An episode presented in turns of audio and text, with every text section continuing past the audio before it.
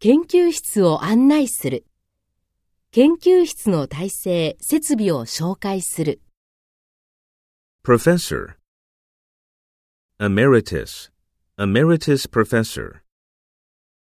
Project professor. Visiting professor. Associate professor. Lecturer. Part-time instructor. Part-time teacher.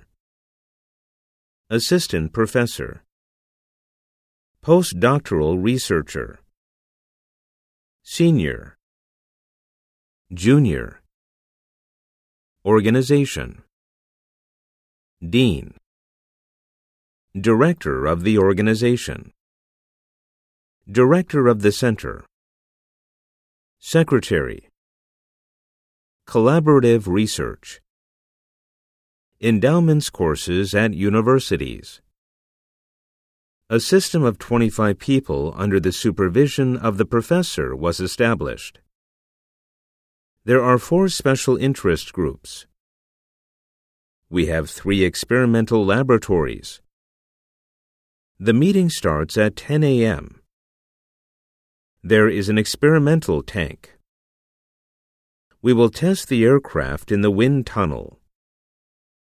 Computer rooms are under 24 hour operation.